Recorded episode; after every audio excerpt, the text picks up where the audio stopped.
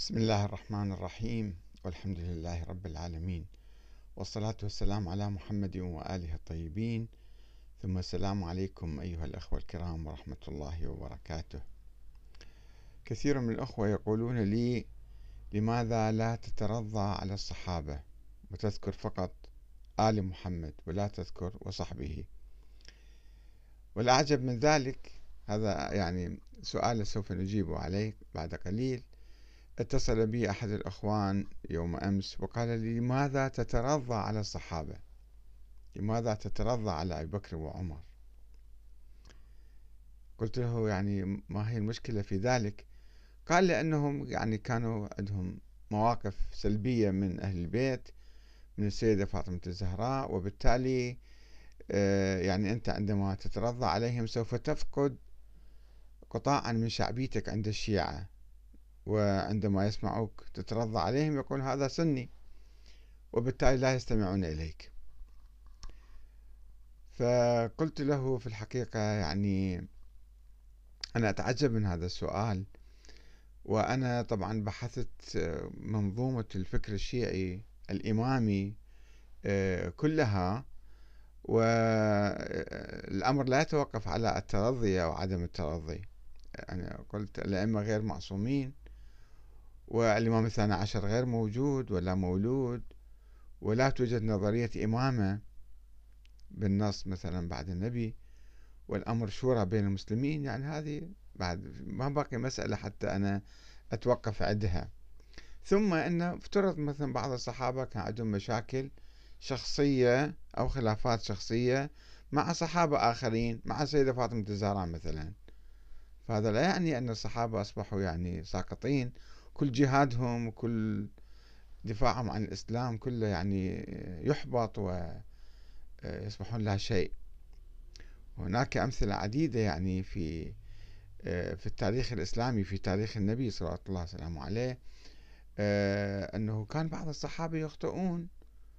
واحد مثلا يكتب رسالة إلى قريش أن النبي جاي في فتح مكة أنه جاي يحتلكم. وينكشف. وبعض الصحابة يطالبون بإعدامه بقتله. ولكن النبي يقول هذا يعني صحابي وبدري وكذا ف آه، الله يعفي عنه ويغفر له يعني بعد ما يتوب. وعبد الله بن أبي يهدد المسلمين المهاجرين بإخراجهم من المدينة. والنبي لا يفعل له شيء ويصلي على جثمانه و يعني لماذا نكون بهذه الحدة تجاه بعض الخلافات الجزئية بين الصحابة.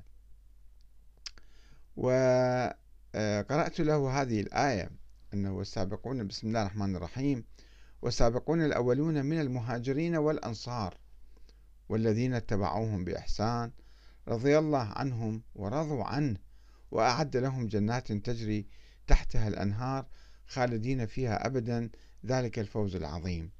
فما هي يعني مشاكل الصحابة خاصة الأوائل السابقين السابقون الأولون. ماذا فعلوا حتى نحن نتخذ مواقف سلبية منهم ولا نترضى عليهم؟ طبعا أنا لا أعمم لا أقول جميع الصحابة وكلمة صحابة ما مصطلح غير يعني قرآني. مو موجود في القرآن الصحابة موجود المهاجرين والأنصار السابقون الأولون من المهاجرين والأنصار. والذين اتبعوهم بإحسان حتى يكونون آه، هم من الصحابة ولكن اتبعوا المهاجرين الأولين. اتبعوا آه، السابقين الأولين. فيجب أن شوية يعني ننفتح ولا نتعقد هكذا بهذه الصورة. هذا أولا. أما أنه لماذا لا أترضى على الصحابة عندما أقول أفتتح كلامي دائما؟ آه، أصلي على محمد وآل محمد. آل محمد ليست ذريته وليست يعني عشيرته. آل محمد هم أتباعه. وإحنا عندما نشوف كلمة آل في القرآن مستخدمة في آيات عديدة طبعا بالقرآن آه، وإذ نجيناكم من آل فرعون. يسومونكم سوء العذاب. آل فرعون ليست عشيرته ولا ذريته وإنما قومه أتباعه. وتجي كثيرا ما وأغرقنا آل فرعون مثلا. مما ترك آل موسى وآل هارون تحمله الملائكة. أتباع موسى وهارون. آه، فقد آتينا آل إبراهيم الكتاب والحكمة. وقد أخذنا آل فرعون وإن أنجيناكم من آل فرعون. كدأب آل فرعون. يعني هذه الآية تجي. آل لوط. آل لوط. أتباع لوط أتباع النبي لوط مو فقط عشيرته أو أولاده أو بناته أو كذا. فإذا عندما نحن نسلم آه، على محمد وآل محمد نصلي وسلم عليه يعني على أتباع النبي الطيبين يعني الطاهرين. وليست آه، ذريته فقط. فنحن آه، نحترم الصحابة ونجلهم. ونصلي على. رغم أنه في الحقيقة يعني الصلاة الواردة في القرآن يعني آه، إن الله وملائكته يصلون على النبي. يا أيها الذين آمنوا صلوا عليه وسلموا تسليما. ما مذكور لا الصحابة ولا الآل ولا الأتباع ولا الأهل.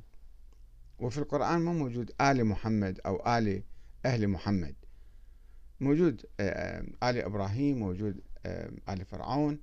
فيعني لا نتوقف عند هذه المسائل الجزئية البسيطة ونستشكل بعضنا على بعض.